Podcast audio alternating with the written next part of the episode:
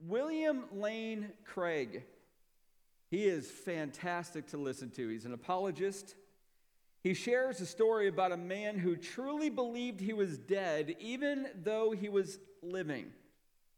Now, you heard that, right? This man, even though he's alive, was truly convinced that he's dead. He's a normally functioning human being by way of all of the bodily processes work in this man, but he is utterly convinced he is dead.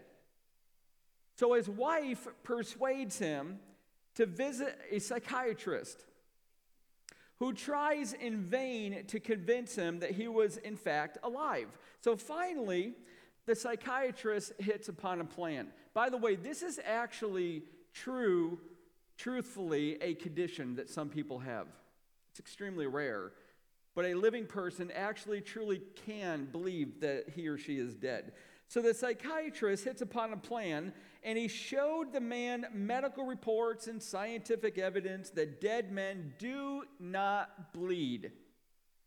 And after thoroughly convincing the man that dead men do not bleed, the psychiatrist takes out a pin and he pricks the man's finger. And when the man saw the drop of blood trickling down his finger, his eyes grew wide, and suddenly he cries out, Look, dead men do bleed. Now, that's probably not really an untrue story because, like I said, this really can be a condition. But it really does very well help you understand that when people approach the Bible, they're going to come with pre assumptions. Pre assumptions are assumptions that you make or beliefs that you have before you even look at the evidence. And by the way, you're here with pre assumptions. I'm here with pre assumptions. The atheist has pre assumptions. The um, the universalist has pre assumptions. Listen, every single human being has pre assumptions. You're not going to be alive without them. So I'm going to give you some presuppositions. That's really what they are. They're assumptions or things that you believe before you look at the evidence. Presuppositions. I'm going to give you some that people have carried into the book of Jonah. You ready? Here we go. And it all descends on verse 17, which is what we're going to look at. Some people believe, though there is not a scrap of evidence for this, that Jonah was the son of the widow of Zarephath. Remember Elijah caring for the widow and her son during the drought? Well, that son was Jonah, some believe. Jonah, others believe, had a dream in the ship when he was asleep in the storm. We all looked at that last week. And he wrote it down in his book. And what you've got is the book of Jonah. It's about a dream that he had in a storm. Others believe that Jonah is a copy of the myth of Hercules and the sea monster. If you've read that myth, you can see traces of this in there. Others have a presupposition that say that Jonah's ship to Tarshish was wrecked in the storm. And another ship came and rescued Jonah, and that ship had a fish for a figurehead, you know, on the front, the, the prow of a ship. That's where the figurehead was. And it was a fish shaped figurehead. So this was a storm caused delirium that we see in the book of Jonah. And one final presupposition, and there's more of them, but let me just give you one more that Jonah fell into the sea and found refuge in a dead fish floating on the water. Now, everybody is going to carry into the study of the book of Jonah and virtually into any study of any book of the Bible these presuppositions or a presupposition. But this book, this book called Jonah, more than any other book in the entire Old Testament, has been challenged and ridiculed. And the reason why it has suffered such opposition is verse 17. So let's get your Bibles open. We're going to look at verse 17 together. You follow along in your translation while I read from the English Standard Version, the ESV. Here's what it says And the Lord appointed a great fish to swallow up Jonah. And Jonah was in the belly of the fish three days and three nights. Now, notice this is a great fish, not necessarily a whale. But could this have happened? Now, could this, has, could, could this have happened? Now brings in presuppositions. So, what fish could have done this? This is what everybody has been thinking about. What about the gases in the stomach of the fish? What about the digestive juices? How could anybody survive that? Listen, there has been so much effort by Christians to prove that this could have happened, and there's been an equal amount of effort by critics to prove it couldn't have happened. Really, I mean, what could have happened? And what gets lost in either of those positions, the Christian trying to prove it, the non Christian trying to disprove it, what gets lost in both of them is that, listen, this is a supernatural act of God and it defies natural explanation. There is no natural explanation for this. I spent a lot of this series preparing for this, trying to find natural explanation. There is none. Is there a fish big enough to swallow a human being? Yes. Could that person really truly live inside of its belly unaided by God? No. I believe the power of God does what cannot be naturally explained. Listen, that's why it's called the supernatural. And I believe that God divided the Red Sea for the Israelites. There is no natural phenomenon that could account for a passage of two million Israelites through walls of water that somehow maintain their shape. There's just no way to naturally explain that. And I believe that God made an axe head float for Elisha so that they could return it to its owner. I believe a donkey spoke to the greedy prophet Balaam and to warn him. And I believe that water really did come out of the rock when Moses commanded it to in order to quench the thirst of the Israelites. I believe all of that happened. I even believe that Joshua like the scripture says, prayed in the midst of a battle that daylight would endure and the sun and the moon stopped. Now, we know the sun doesn't move, we know the earth rotates. It doesn't matter what the explanation jargon is, something stopped so that the sun did not move across the sky and neither did the moon. And in all of these examples, and I could bring out literally hundreds more, in all of these, not only are there no scientific explanations for it, there's no way that they could have happened naturally. They're miracles. So, good, could God have sent a great fish to swallow Jonah, where the prophet stays for three days and three nights and then later spit up on the shore alive? And my answer is this absolutely. And I don't even think God broke a sweat. He's supernatural. And one of the most compelling, now you ready? One of the most compelling reasons to believe that what is recorded in Jonah 117 literally happened is the testimony of Jesus Christ, the Son of God. And here's what he says in Matthew 12 For just as Jonah was three days and three nights in the belly of the great fish, so will the Son of Man be three days and three nights in the heart of the earth. That being said, we looked last week at Jonah as he's being picked up by the sailors, thrown into the Mediterranean Sea in the midst of a huge cyclone. And some might remember, do you, does anybody remember the old, the original Batman show? I mean, raise your hand if you want to date yourself. I personally was too young. It's just a fact. But I do know this that whenever any of the old Batman shows began, it started with these words When we last left our heroes. So every show was built on the previous episode. It was a, it was a run on, continuous saga. They were designed to pick up where the previous one had left off. If this were a Broadway, if Jonah were a Broadway show, then last week the curtain came down and it created a cliffhanger effect. They threw him into the cyclone into the Mediterranean Sea. And then all of a sudden, Act 2 begins. And the curtain raises when you, be, when you come to verse 17. We're in Act 2 now. Act 1 is done, Act 2 begins, and it functions like a newspaper heading. Now, listen, this is really important. The Bible does this, by the way, in Genesis chapter 1 as well. There's a verse that functions like the heading of a newspaper article that you read. It's the snapshot, it's the summary, it gets your attention, and then all of a sudden the article begins to flesh out what the headline was speaking about. And this is how it works in verse 17. And the Lord appointed a great fish to swallow up Jonah, and Jonah was in the belly of the fish three days and three nights. That's Act 2 beginning. The curtain has come up, it's grabbing your attention, and the entire chapter 2 fleshes out what's going on to get him in the belly of the fish. What does he do in the belly of the fish, and how does he get out of it? That's Act 2, and we're going to look at that next week. But here's what we're going to see we're going to see three truths in verse 17. Here's the first one God is absolutely sovereign. Now, I want you to camp on that for just a second. God is absolutely sovereign. Now, hold that in your mind because some of us have been through very, very, very difficult lives.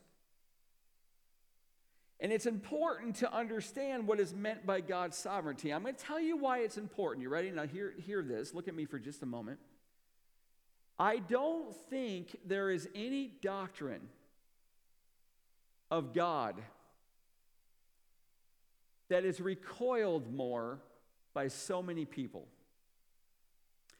The flesh hates this because the flesh wants its own throne and it wants to rule its own realm. I'm telling you right now, myself included, there's not one of us that don't really prefer the throne.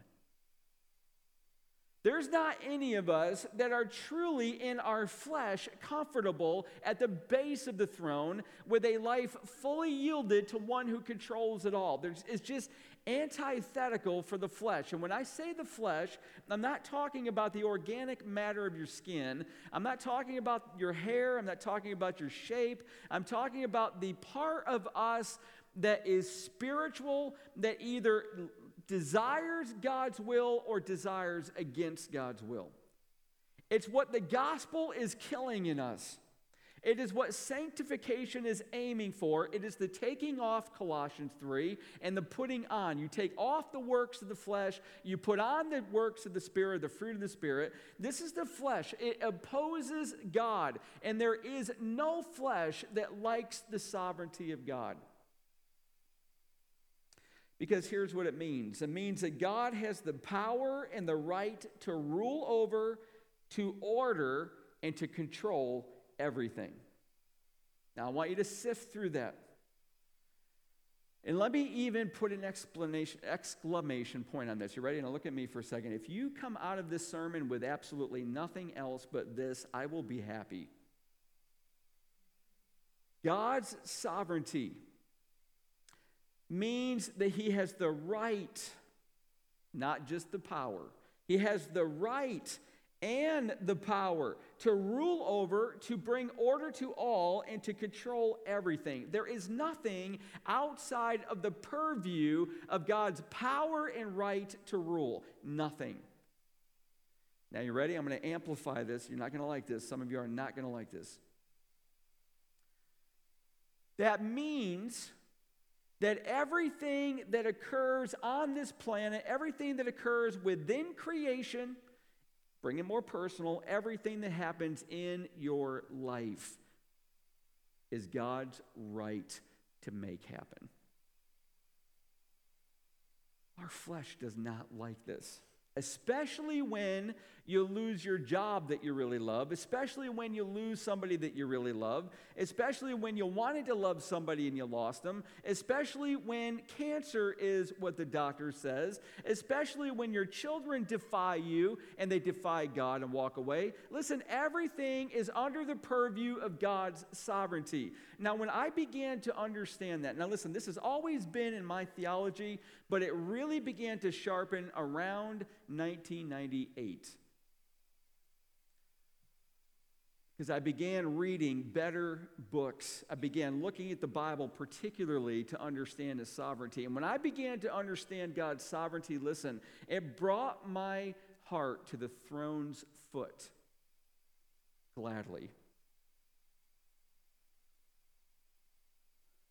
My flesh did not want to be there. And my flesh began to think of all the reasons why God should not be sovereign. My flesh began to think of all the reasons where he obviously wasn't sovereign because I would have done things differently if I were God. And there's my reasons, my presuppositions why God, maybe he's not fully sovereign. He is fully sovereign. There's not a more despised doctrine to an unbeliever than this one. It is completely contrary. It is completely oppositional to our desire to control our own lives. Listen, God's sovereignty decimates Sinatra's famous My Way song. It cannot exist in God's sovereignty. And despite the rebellious attitude, attitude towards this doctrine, we've seen it on full display in the book of Jonah, and we're certainly seeing it in verse 17. And the Lord appointed a great fish. He's going to appoint a lot of things. He's going to appoint three more things before the book is over. He's going to appoint a plant to grow up over Jonah to provide shade. He's going to, he's going to appoint a worm to eat that plant to teach Jonah another lesson. He's going to appoint a scorching east wind. Listen, there's four times that the book of Jonah says that God appoints something because he's sovereign. Now, think back with me over the events of the first chapter. Jonah was a prophet of the Lord. And by the way, he wasn't just a prophet, he was the prophet, meaning he was called by God to serve God by functioning as a spokesperson. That's what it means. He's a prophet of the Lord. All, he, all prophets did, right prophets, godly prophets, they just spoke the messages that God gave them to speak to the audience that God said to speak it to.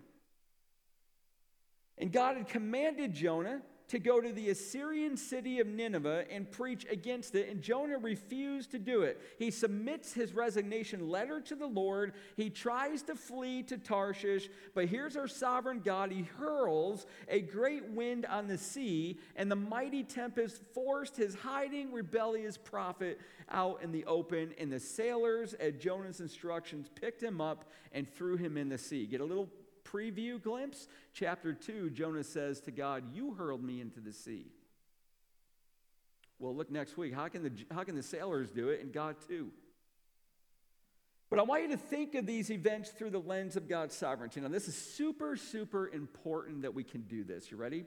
Let's go back. Let's think of the events of Jonah now through the lens of God's sovereignty.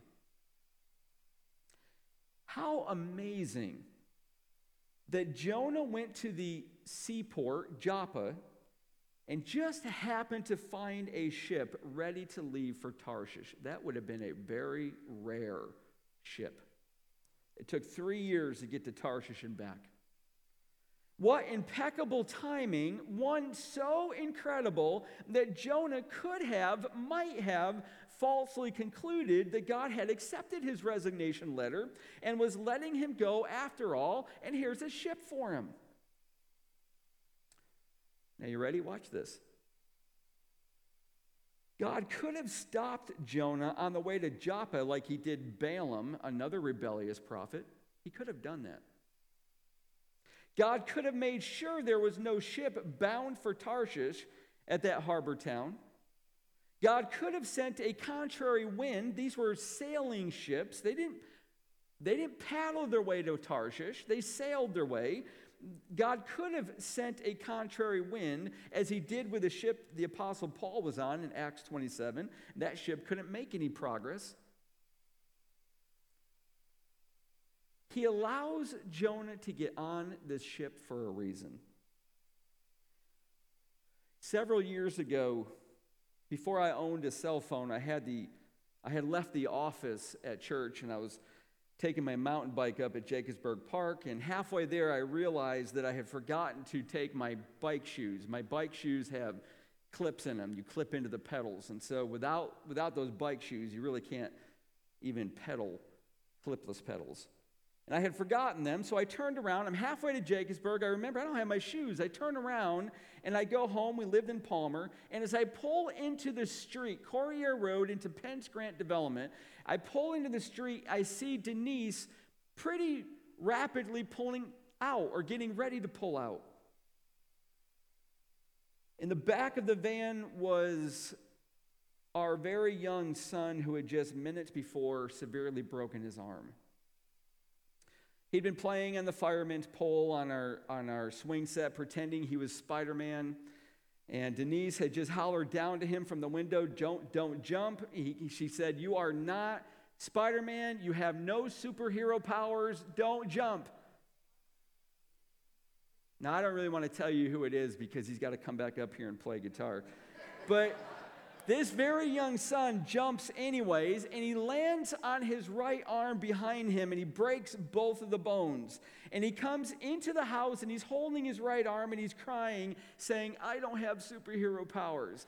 And I'm like, You're not very smart yet.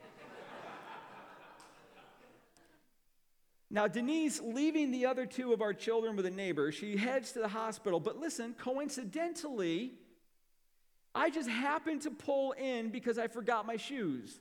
And because I pull in because I had forgotten my shoes, it allowed me to take Matthew, oops, to the hospital and Denise to stay back and take care of our kids. Now, I still thank God, I really still thank God to this day that He used my memory lapse to get me home to be there for my son and for my family.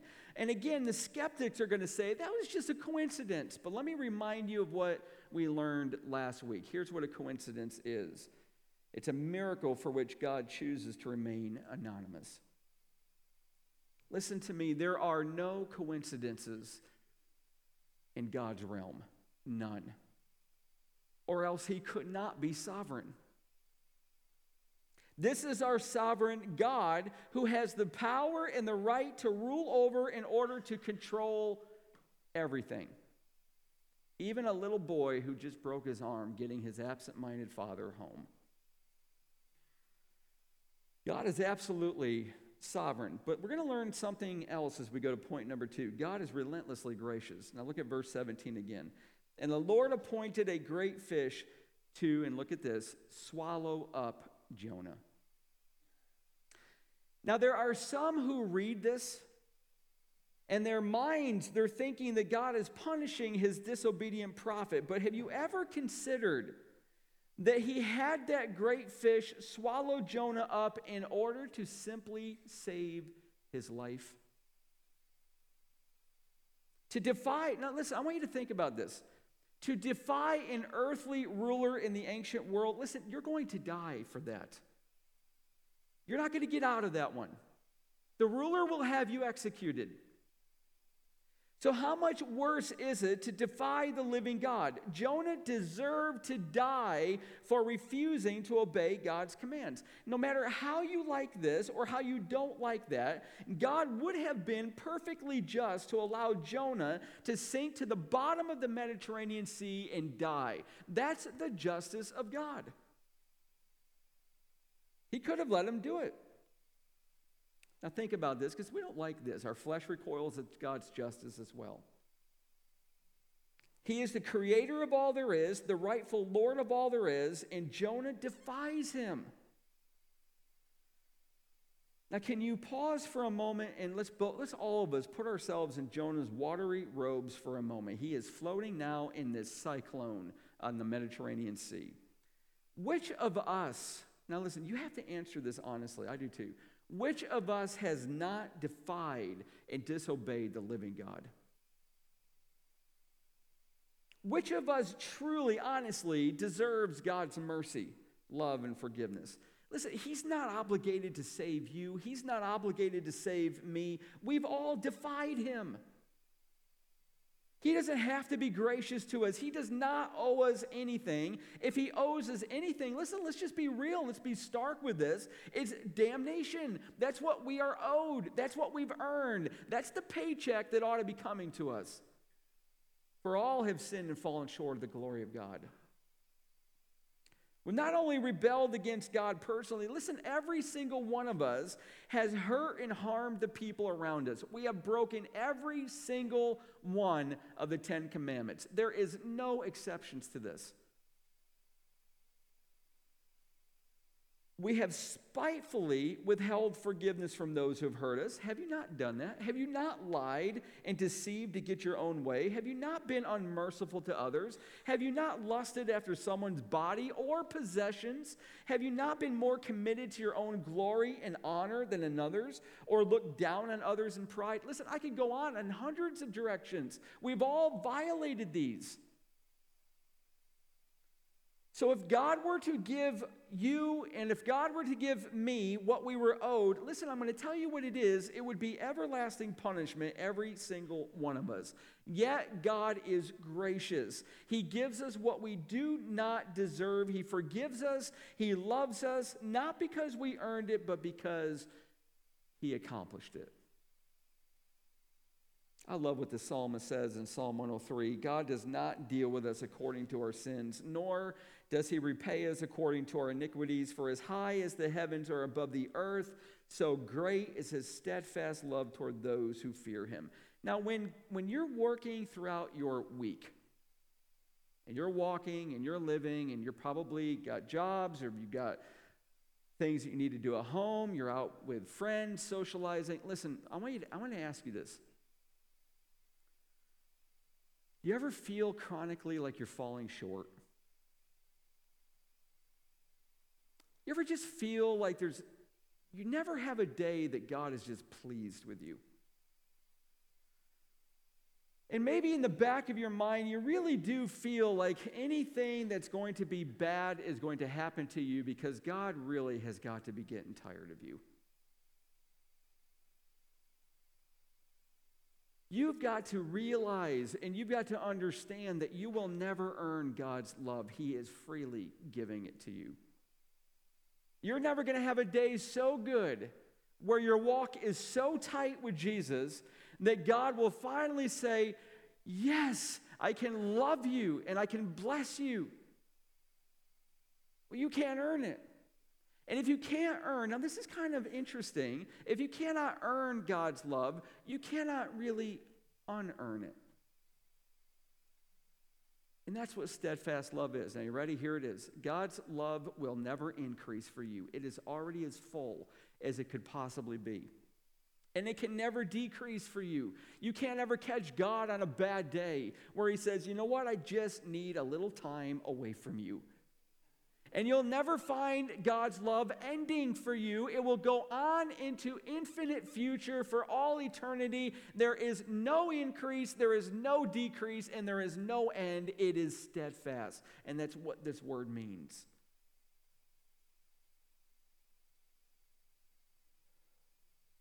Now, I want you to hear this. God will never cast you aside for faithlessness. Now, there's a legalist here, I'm sure, that's going to say, well, man, Pastor Tim, you just gave a big old license for sin. Paul treats this in Romans. But God will never cast you and he will never cast me aside for faithlessness. You cannot climb your way out of God's love. You cannot be thrown into any Mediterranean cyclone and all of a sudden be beyond the love of God. It is re relentlessly for you. I am so thankful that God is relentlessly gracious to us, and He was for Jonah. He appoints a great fish to swallow him up. He saves him from death. He demonstrates His grace. Now, listen, watch. Yet being swallowed by a stinking, sliming, slimy, dark fish hardly feels like grace, does it? Now, think about this. Why didn't the Spirit of the Lord just carry Jonah away to dry land like he carried away Philip after he preached to the eunuch? Why not just send a chariot of fire down to those choppy seas and pick him up like he did Elijah? Or why not a giant eagle to get him like he did with Gandalf? Uh, I think I'm mixing my metaphors. why a great fish? And why did God have it swallow up Jonah? Why? The answer begins to be found when you realize this is less about punishment and discipline and more about heart surgery. The fish experience is what is going to finally produce brokenness. We're going to look, that, look at that in point three. But just before we do, let me ask Has there been a great fish experience that God has brought into your life? Now, let me explain that. Has there been a difficult experience that has swallowed you up, maybe for weeks, months, or years? It's an experience that you're trapped in. And it doesn't matter how many books you read, it doesn't matter how many well meaning friends say the most pithy things to you, you cannot seem to get out of the belly of this fish. Might be a job that you hate, but you feel trapped in. It could be a loveless marriage that you're now trying to survive to the end. Perhaps it's a child that is more difficult to raise than you ever imagined. I mean, it could go on and on. I could give you a lot of different ways that those fish bellies occur in real life. But let me ask you this, or let me bring this distinction to you. Are you ready? This is really important. Storms in life terrify us.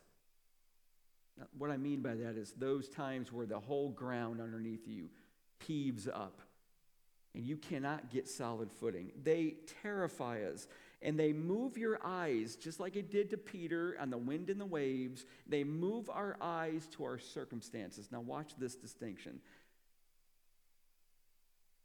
But the belly of a great fish breaks us, and it moves our eyes to our hearts. Now, you hearing the difference? The storms in life terrify you. And it moves your eyes first, initially, to the circumstances you're in. But when you're trapped in the belly of a great fish in life, it will break you. You will either harden your heart against God and you will create this black book that you bring into the judgment realm where you've got page after page of evidence that God is not good for you. God has not been good to you. And every time anything bad happens in life, well, there's a new page of evidence that you write down and you store it into the annals of your memory, and it justifies why you're keeping God at bay and why you don't want anything to do with Him or His people. And all the while, your heart is calcifying, and God will bring that fish until you break.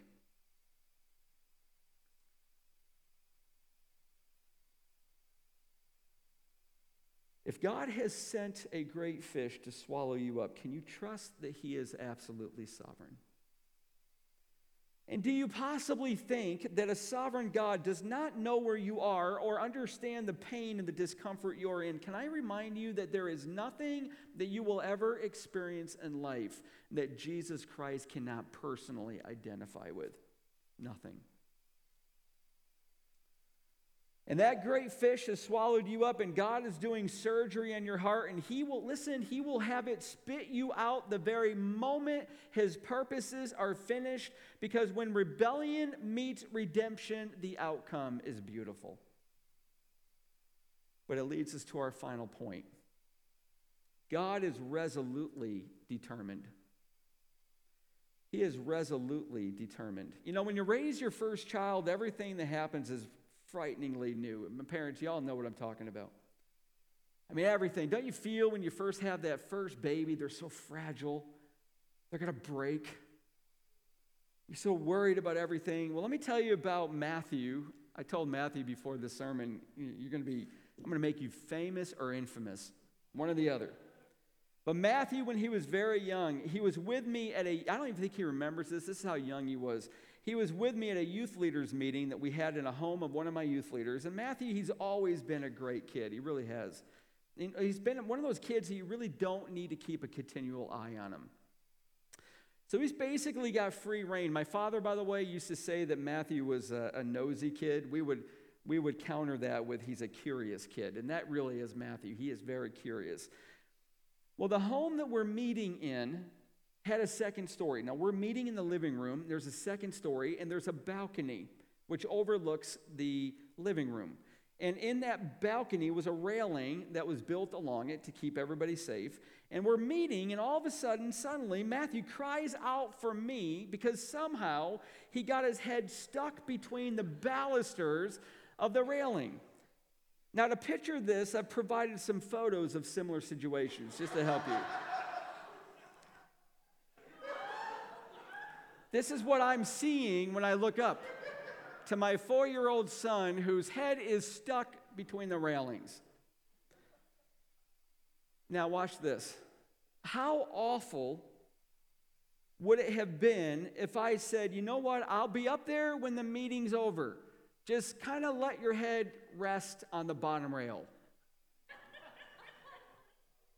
Yet it feels, now look, look at this verse again. It feels kind of, well, excessive that God leaves Jonah in the belly of the fish three days and three nights. Why? There's two keys to understanding the length of time that Jonah is in this fish. Now, th- these are so important. The first one, theological, the second one, more practical. Here's the first one I believe it's the reason this book is so mocked and criticized by people. This verse, verse 17, it's a sign that points forward to the death, burial, and resurrection of Jesus Christ, where Paul said in 1 Corinthians, I delivered to you as of first importance what I also received that Christ died for our sins in accordance with the scriptures, that he was buried, and that he was raised on the third day in accordance with the scriptures. This is the sign of the death, burial, and resurrection of Christ. It's the clearest one in all of the Old Testament.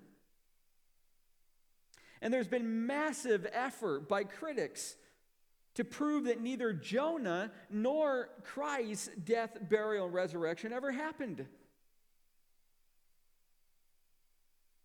So, in other words, the first reason Jonah's in that fish for three days and three nights is because Jonah is serving as a sign for Jesus, who will be in the death grave fish for three days and three nights. But there's another key to understanding the length of Jonah's time in this fish. Verse 17. You know what? I got to tell you this. Well meaning men and women have ordered and created our Bibles. And they've created chapter divisions to organize it. Listen, the chapter divisions are not inerrant, they're not infallible, they're not part of the original manuscripts. They serve, they're for us. And what unfortunately happens is that verse 17 goes with chapter 1, made distinct from chapter 2, but in the Hebrew original, chapter or verse 17 really goes with chapter 2. So the distinction is before that. Verse 16 ends Acts 1 or act number 1.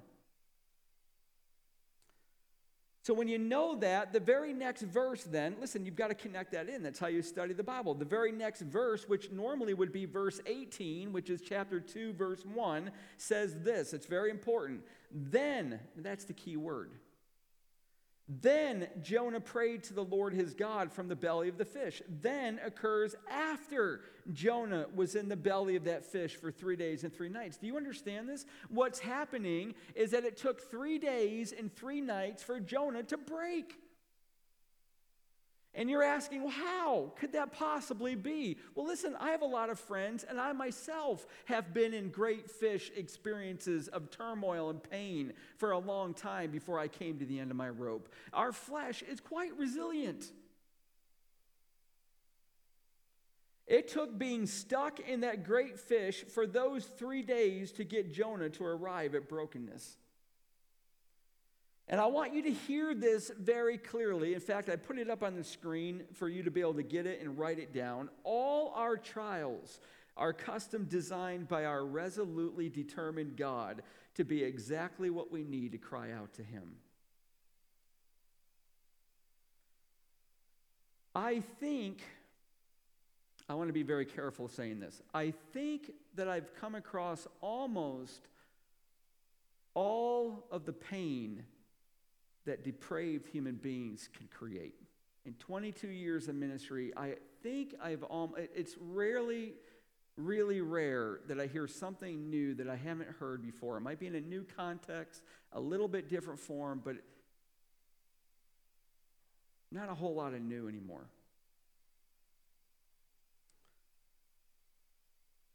And I've heard so many stories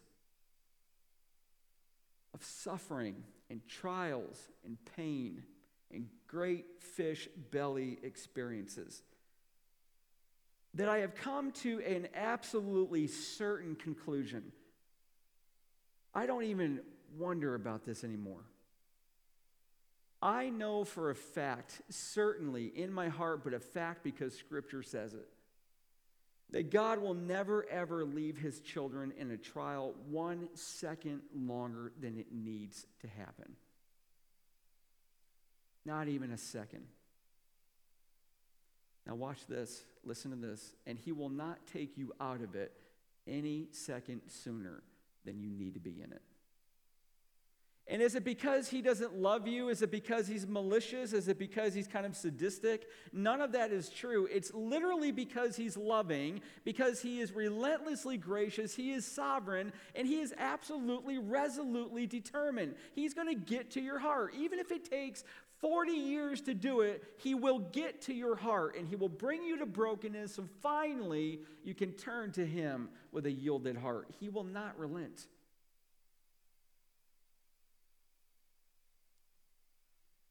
He sent that great fish to save more than Jonah's life. He put him in there for three days and three nights to get to his rebellious heart and break it. And we're going to look at that more next week the path of brokenness. We're going to find the grace of God that's available even in the midst of the fish. But let me close, let me bring this to an end by bringing you back to what we've seen today.